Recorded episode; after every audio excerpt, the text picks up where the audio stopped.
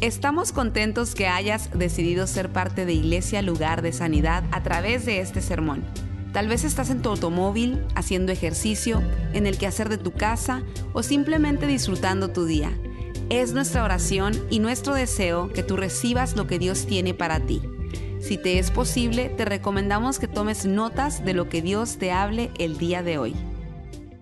Vamos a orar en esta tarde y vamos a continuar hoy en esta serie que se llama Favor, los ciegos verán. Acompáñenme. Padre, en el nombre de Jesús te damos gracias una vez más porque estás con nosotros en tu casa. Te pedimos que nos uses para hablar y nos uses para oír tu palabra. Señor, necesitamos de ti. Ayúdanos, Señor. Por favor, que sea un llamado urgente para nosotros. Seguir tus instrucciones y lo que tú tienes para cada uno de nosotros. En el nombre poderoso de Jesús. Amén, amén, amén. Amén. ¿Cómo está el pueblo? Bueno, mientras estábamos adorando al Señor cantando, yo estaba mirando las letras de estas canciones y yo decía, wow, si nosotros en verdad creyéramos lo que estamos cantando. ¿Se había puesto a pensar usted en eso? Los ciegos verán, los sordos oirán, los muertos resucitarán. ¿Sabe cuál es el problema con muchos de nosotros? Que nada más lo estamos, lo estamos cantando, pero no, no lo creemos. Pero si nosotros en verdad creyéramos esto, si en verdad la fe se levantara en nosotros y nosotros pudiéramos creer eso, Dios lo va a hacer.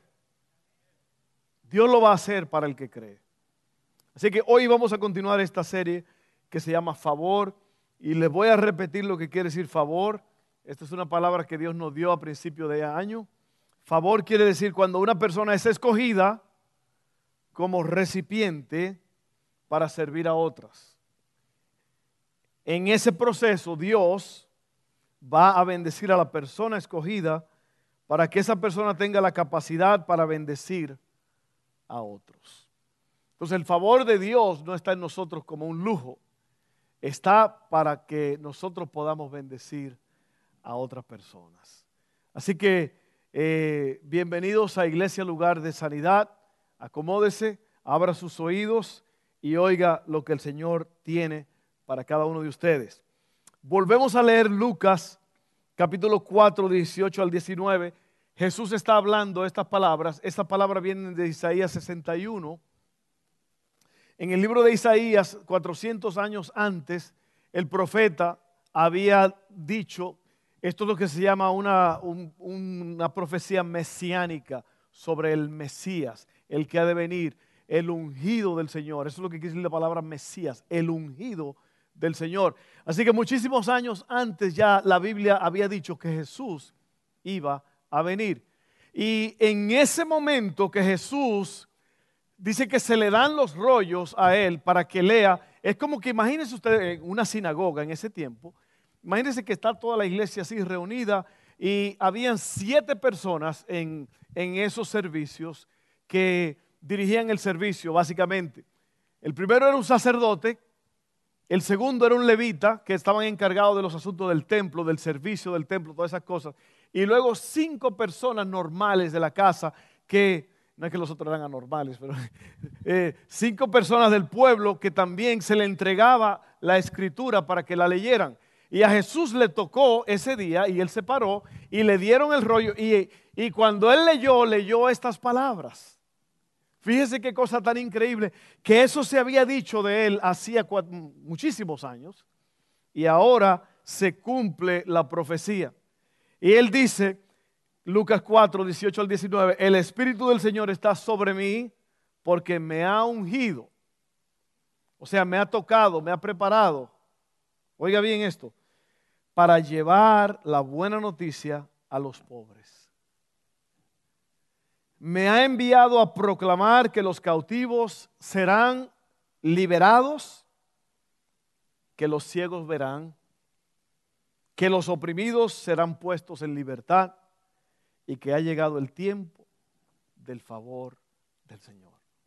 Sí, es tremendo esto para nosotros, es una gran profecía y es para cada uno de nosotros porque Jesús dijo, antes de que Él se fuera, que nosotros íbamos a hacer cosas mayores que Él. Eh, entonces, si, si Jesús fue ungido, apartado, separado para Dios, para hacer estas cosas tan grandes y tan hermosas, eh, liberar a los cautivos, que los ciegos vean, que los oprimidos sean puestos en libertad, tú y yo somos parte de eso. Te había puesto a pensar en eso. Te había puesto a pensar en lo emocionante, lo increíble que es la vida cuando en verdad la estamos viviendo de acuerdo a lo que Dios quiere que hagamos. Porque Dios tiene un plan para cada uno de nosotros. Cada uno de nosotros no nació nada más por nacer. El hecho de que tú naciste fue un milagro. Porque en la concepción, cuando tú fuiste concebido, Dios hizo un milagro. Eso no es de dudarse. Y tú estás aquí en esta tarde y tú tienes dos opciones. Tú puedes oír la voz de Dios y caminar con Él, obedecerle y vivir una vida extraordinaria, o tú puedes ignorar lo que Dios está diciendo y vivir una vida mediocre. La palabra mediocre quiere decir a medias. Así que tú tienes la opción. Los ciegos verán. ¿Qué quiere decir esto de que los ciegos verán? ¿Por qué Jesús dice, los ciegos van a ver a través de mi poder de mi favor y del favor que yo les doy a ustedes, la iglesia, el pueblo, los discípulos. ¿Qué quiere decir esto de que los ciegos verán? Bueno, hay personas que están ciegas físicamente y hay personas que están ciegas espiritualmente. Alguien dijo por ahí que el amor es ciego y la locura lo acompaña. ¿Sí o no? También se usa eso, estás ciego, no estás viendo. No estás viendo, estás enamorado, estás enamorada, estás ciego. Se le llama también ciego. ¿Sabe lo que, lo que es el ciego? ¿Alguien sabe lo que es el ciego? Yo no sabía eso hasta hoy. El ciego es un órgano que está en el, en el colon, allí en el intestino grueso. Y es el último, el último paso de la digestión. Es el ciego el que procesa la comida. Yo no sabía eso, que era un ciego que trabajaba ahí abajo. Deja caray, el ciego. ¿Cuántos de ustedes sabían que había un órgano que se llamaba el ciego? Ajá, unos tres aquí, ¿eh? el ciego. Bien, hay que ponerle lentes. Entonces, ¿qué quiere decir esto de que los ciegos verán? Y hay personas físicamente ciegas y hay personas que están ciegas espiritualmente. Yo la voy a definir las dos porque son dos cosas muy importantes. Los ciegos físicamente eh, hay ciegos de nacimiento y hay personas que, están ciegas por una enfermedad, por un accidente. En cualquiera de los casos, estar ciego físicamente es, un problema grave, eh, es algo duro, es una experiencia muy difícil. Aunque sabemos que los ciegos pueden aprender a caminar y pueden aprender a leer con, los dedos, un montón de cosas, pero al fin del día, hermanos, no poder ver es un problema serio. Así que cuide sus ojos bien, cuide sus ojos. Yo le digo a los muchachos que trabajan en la, en la construcción, póngase sus lentes. Mire, yo tengo 40 eh, años trabajando la madera y nunca, nunca corto una tabla sin antes ponerme los lentes. ¿Por qué? Porque en el momento que menos piensas, se te fue un ojo. Entonces, Oiga esto. En Lucas 7, 18 al 22, yo voy a leer esto porque tiene que ver con esto. Y si usted ve en, en, la Biblia, especialmente en el Nuevo Testamento, en el ministerio de Jesús, hay muchos ciegos que son sanados. Bartimeo, el ciego, el ciego que el Señor le puso saliva, lo llamó fuera de la aldea, le puso saliva en los ojos y le dijo, ¿qué ves? Veo a los hombres como, como, árboles. Y luego eh, otra vez eh, oró y, ahora podía ver totalmente bien. Hay, varias historias muy bonitas sobre los ciegos que reciben la vista. Así que ahí, ahí se cumplió la profecía. Pero yo quiero leérselo para que usted vea cómo es que la Biblia narra estas cosas para que usted y yo podamos entenderlo. Mira, Lucas 7, 18 al 22 dice, los discípulos de Juan el Bautista, usted recuerda a Juan el Bautista, le contaron todo lo que Jesús hacía. Porque recuerda que Juan el Bautista dijo, el que viene después de mí, que yo no soy digno de ni siquiera desatar sus sandalias, Él los bautizará a ustedes con Espíritu Santo y fuego. Él es el Cordero de Dios que quita el pecado del mundo. Juan dio un mensaje, una profecía increíble de Jesús, el que había de venir. Y él mismo lo bautizó y él mismo eh, básicamente vio el comienzo del ministerio de Jesús. Pero después de unos años, Juan está preso y Juan está decepcionado. Juan no, no tiene noticias de lo que está pasando. Y él, es por eso de aquí viene esta conversación. Dice, eh, los discípulos de Juan el Bautista le contaron todo lo que Jesús hacía. Entonces Juan llamó a dos de sus discípulos y los envió al Señor para que le preguntaran, ¿eres tú el Mesías, el ungido, a quien hemos esperado o debemos seguir buscando a otros? Fíjese, el gran Juan el Bautista ahora está dudando. ¿Usted ha dudado alguna vez? ¿Usted ha dudado alguna vez? Usted es un cristiano fiel, un cristiano que conoce a Dios y todo, pero de repente te pasa algo y tú empiezas a decir, ¿será que Dios en verdad está conmigo? ¿Será que Dios en verdad me va a sanar de esto que yo le he estado pidiendo? ¿Será posible que Dios va a liberar a, mi hijo, a mi hija? Así estaba Juan. Así estaba Juan. Entonces, los dos discípulos de Juan encontraron a Jesús y le dijeron, Juan el Bautista nos envió a preguntarte, ¿eres tú el Mesías a quien hemos esperado? o debemos seguir buscando a otro? Fíjese cómo Dios responde. En ese preciso momento Jesús sanó a muchas personas de enfermedades, dolencias y expulsó espíritus malignos y le devolvió la vista a muchos ciegos.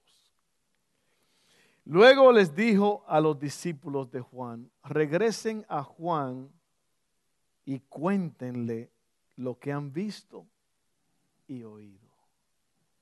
Los ciegos ven, los cojos caminan bien, los leprosos son curados, los sordos oyen, los muertos resucitan y a los pobres se les predica la buena noticia. ¿Sabe lo que me impresiona a mí? Que Jesús es uno que termina lo que comienza. Él se para allí en esa sinagoga, en esa iglesia, y él dice, el Espíritu del Señor está sobre mí porque me ha ungido para traer vista a los ciegos, para traer libertad a los cautivos, para declarar que es el año del favor del Señor. Y él, eso que él dice, él lo cumple. Y ahí está la prueba. Es como que Juan, Juan está confuso, no sabe, manda a los dos muchachos, los muchachos ven y, antes de que Jesús les responda, Jesús sana a un montón de gente con milagros extraordinarios. Y yo creo que los discípulos estaban... Como que Jesús le dijo, hello, hello, mírenlo ahí. Díganle lo que están viendo. Díganle a Juan que lo que yo dije de mí se está cumpliendo y lo que él dijo de mí se está cumpliendo. Ese fue un día de regocijo para Juan. Y eso sigue sucediendo hoy día. Eso que Jesús hizo sigue sucediendo hoy día en mí y en ti, o en ti y en mí, y en todo el que crea que Jesús es el Hijo de Dios y que Él tiene el poder para hacerlo. Va a seguir sucediendo. Por eso te digo que lo que acabamos de cantar, que es esto, en verdad lo creemos, en verdad aplicamos eso. Y yo lo creo. Yo, mire, en mi vida personal hay cosas que, que han pasado, milagros extraordinarios que yo me he quedado con la boca abierta. En mi vida han ocurrido milagros, cosas grandes. A diario pasan cosas grandes en mi vida. Cosas que parecen pequeñas, pero que uno sabe que es la mano de Dios. Y todavía hay cosas que tienen que suceder. Hay, yo tengo dos peticiones de dos hijos míos que tienen que ser sanados de, una enfermedad. Y, yo cada día yo estoy clamando a Dios y creyendo. Todos los días yo clamo a Dios por ellos. Todos los días yo, yo, yo doblo rodillas, como decía mi suegro. By the way, ese es mi suegro, Samuel Mata, muy orgulloso de él y de su esposa, eh, Esther Mata y Melanie, que son eh, parte de nuestras vidas, un gran hombre de Dios, eh, una gran mujer de Dios, fueron pastores por muchos años, eh, personas que yo admiro mucho. Y sabe que desde que nosotros nos casamos, mis hijos jovencitos de 19 años, cada vez que ha habido un problema, Yo he visto a ese hombre y a esa mujer clamar a Dios, derramar lágrimas y he visto cosas suceder en la vida de ellos. Yo prefiero tener a alguien así en mi esquina. Si yo estoy pasando por una crisis, yo quiero gente que oren con fervor por mí. Amén. Y, y Dios lo sigue haciendo. Dios sigue haciendo cosas extraordinarias y yo estoy creyendo que en un momento dado ese milagro va a suceder. ¿Por qué? Porque pues, yo lo creo. Usted no puede venir a Dios Ah, vamos a ver qué va a hacer. No, no, cuando usted viene a Dios, dice el que, el que viene a Dios tiene que creer que le hay y que Él recompensa a los que le buscan.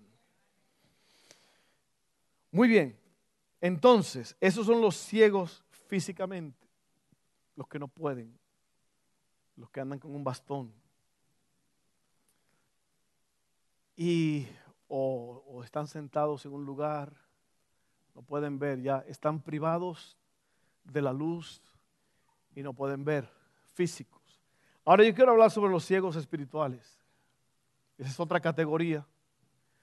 Eh, estos son los que no pueden ver o no han visto la luz de Dios. No han visto la verdad. No han visto la verdadera vida. Y están ciegos. Pero no están ciegos. Eh, y por eso yo quería hablar un poco de esto, porque a lo mejor tú estás aquí y esto se aplica a tu vida. O tú conoces a alguien que está así y tú puedes explicarle cómo trabaja esto. ¿Ok? Miren esto. En Juan 3, 18 al 21, Juan 3, 16, dos versos antes, está el verso más poderoso de la Biblia, porque de tal manera amó Dios al mundo que ha dado a su Hijo único para que todo aquel que en Él crea no se pierda, pero que tenga la vida eterna. No hay un verso más poderoso que ese en la Biblia. Todos los versos son poderosos, toda la Biblia es inspirada, pero ese se resalta Juan 3:16. Y después Jesús sigue hablando, sigue tratando en este tópico que él está hablando aquí. Y él dice esto, oiga bien, Juan 3, 18 al 21 dice, no hay condenación para todo el que cree en él. O, la narración que está haciendo Juan, perdón. Pero todo el que no cree en Él ya ha sido condenado por no haber creído en el único Hijo de Dios. Esta condenación se basa en el siguiente hecho. La luz de Dios llegó al mundo, pero la gente amó más la oscuridad que la luz, porque sus acciones eran malvadas. Todos los que hacen el mal odian la luz y se niegan a acercarse a ella porque temen que sus pecados queden al descubierto. Pero los que hacen lo correcto se acercan a la luz para que otros puedan ver que están haciendo lo que Dios quiere. Oiga, mire, mire, mire. Si usted no ve claridad en estos versos, el problema no es Dios. El problema no son las iglesias. El problema no son los pastores.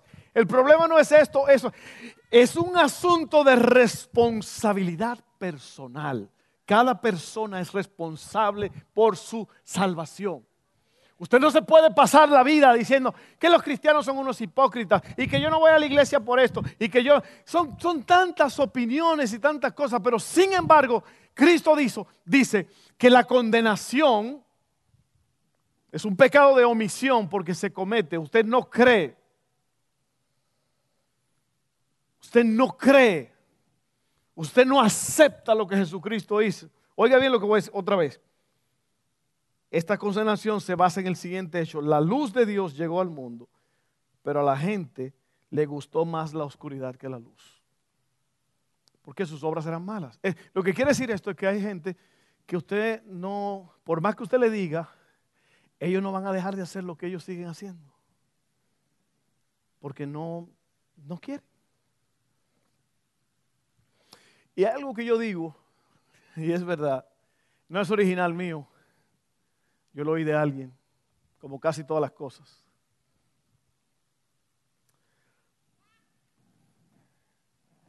La gente no cambia porque quiere cambiar. La gente lo que quiere es alivio por los cantazos que le está dando la vida.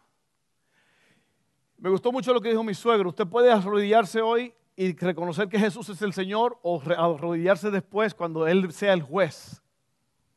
Alguien dijo, Jesús es tu Señor hoy, mañana va a ser tu juez, si tú no te preparas, si no arreglas el asunto. Entonces, la gente no está buscando la verdad, dijo alguien. La gente lo que busca es alivio. ¿Para qué? ¿Para qué quieres alivio? Pues para seguir pecando, para seguir gozando. No, no, no, no, no, no, no. Si Dios te sana. Por eso, mire, mire, mire, yo he visto personas con una enfermedad terminal. Y yo he visto personas con enfermedades y con problemas y ellos quieren que yo ore por ellos. Y yo le digo, ¿qué le vas a dar a cambio a Dios? Porque ¿para qué? ¿Para qué tú quieres ser sanado? ¿Para qué quieres vivir más tiempo si es para volver a lo mismo? Yo conocí un hombre que tenía un problema extremadamente horrible. Él, él fue cristiano, se convirtió y todo, pero volvió a caer en lo mismo y murió de sida. Y eso hace muchos años de eso. Porque él no abandonó su vieja conducta, su estilo de vida. Entonces, ¿para qué tú quieres cambiar? ¿Para qué tú quieres? Porque una persona que está, que le han dicho que le quedan días pocos, tus días están contados, pues está asustada y quiere resolver. Pero ¿para qué? ¿Para qué? ¿Para qué? ¿Para qué? Muchos no buscan la verdad, lo que quieren es que se le alivien las consecuencias de su pecado. Y yo te digo en esta tarde, busca a Dios porque en realidad tú sabes que Él es Dios y que Él te está buscando, que Él quiere, Él tiene un plan extraordinario contigo. Ciegos espiritualmente. Y ahora miren la segunda escritura que le iba a dar para ir terminando. Y es segunda de Corintios 4, 3 al 4. Dice así. Segunda de Corintios 4, 3 al 4, dice, si la buena noticia que predicamos, usted recuerda que Jesús dijo que él iba a proclamar la buena noticia, ese es el plan de Dios, eso es lo que tú y yo hacemos, proclamamos la buena noticia, deberíamos. Pero dice en 2 Corintios 4, 3 al 4, dice, si la buena noticia que predicamos está escondida detrás de un velo, solo está oculta de la gente que se pierde. O sea, la gente que se pierde por la eternidad. Satanás, mire quién es el, causante de esto. Satanás, quien es el Dios de este mundo, Dios con minúscula, porque usted sabe quién es el Dios verdadero, el que hizo el universo. Amén. Quien es el Dios de este mundo ha cegado, ha cegado, oiga bien, la mente de los que no creen. Son incapaces de ver la gloriosa luz de la buena noticia. No entienden este mensaje acerca de la gloria de Cristo, quien es la imagen exacta de Dios. Usted ve que todo tiene causas y consecuencias. Las cosas no pasan nada más porque pasan. Hay personas que están duros, que son duros y, no aceptan y le pasan tantas cosas. Y tipo, oye, con esto él va a entender, ella va a entender. Y no, no, no, sigue como si nada. Y dice aquí que es que el diablo ha puesto un velo. Satanás. Y usted sabe cómo usted, usted vence a su enemigo cuando usted es más fuerte que su enemigo. Y sabe que aquí el asunto, a lo mejor tú estás aquí, ya tú creíste en Jesús como tu Salvador y tú viste la luz, pero hay personas a tu alrededor, a lo mejor tú tienes hijos que están sin Dios, mamá, papá, familiares, amigos con los que trabajan, este, el velo está allí. Ellos van directo a la condenación. Y tú y yo somos los que tenemos el favor, el poder, la habilidad para rescatarlos. ¿Cómo? Venciendo venciendo la oscuridad en la vida de ellos, porque tú y yo tenemos el verdadero poder. Tú y yo tenemos el poder de lo alto, el poder que sana, que libera, que quita y rompe el velo. Tú y yo lo tenemos. Pero si tú no lo crees, si tú nada más lo cantas, pero no lo crees, si tú mismo la semana pasada, mire, usted no sabe la presión que yo estaba sintiendo aquí porque hablamos de que Él vino a liberar a los cautivos. Y yo sabía, mire, al Señor me mostró a mí, aquí hay gente en este lugar que están cautivos, están ah, presos y ni locos se paran a ser liberados. Y yo luché mucho con eso. Porque dentro de la misma iglesia hay gente que están amarradas, atadas. Pero Él vino para liberar a los cautivos. ¿Usted cree que yo estoy exagerando? ¿Usted cree que yo estoy exagerando? si usted hubiera visto a Jesús en sus días. ¿Usted sabe lo que hizo Jesús? Jesús se metió al templo y en el templo estaban vendiendo. Un negocio tenían en la iglesia porque pues en el templo se hacían sacrificios y todo esto. Estos vendían los animalitos, todo. Eh, era una, un mercado lo que tenían en la iglesia. Y Jesús agarró un, chucho, le dicen en mi país, un chucho para otro es un perro, oh, agarró un chucho, un látigo y empezó, mire, y empezó a voltear mesas. Y dijo, esta casa es la casa de adoración, casa de oración, casa de mi Padre. Y ustedes la han hecho cueva de ladrones. y a veces uno dice dos o tres cositas. Ay, el pastor sí fue duro. Ay, el pastor vino encendido. Ay, él está dando batazos. Y Jesús fue más fuerte. Jesús agarró un látigo. Porque le molestó. Dijo, el celo de tu casa me consume. ¿Sabes lo que, lo que a Dios lo Oiga, cuando usted tiene la luz, usted tiene todo, todo, todo se le ha puesto en bandeja de plata y todavía uno sigue ignorando. Así que yo, yo voy a cerrar con esto. Miren, usted tiene que ponerse las pilas y empezar a tomar autoridad sobre las personas alrededor de sus vidas que todavía tienen el velo. Porque si usted no se pone las pilas, si usted empieza a interceder y a orar con lágrimas por esa gente, el velo va a seguir. Hay algo que se llama autoridad que Dios le ha dado a los cristianos. Muchos cristianos no entienden eso ni lo aceptan, no lo usan, perdón. La Biblia nos ha dado autoridad para pisotear escorpiones.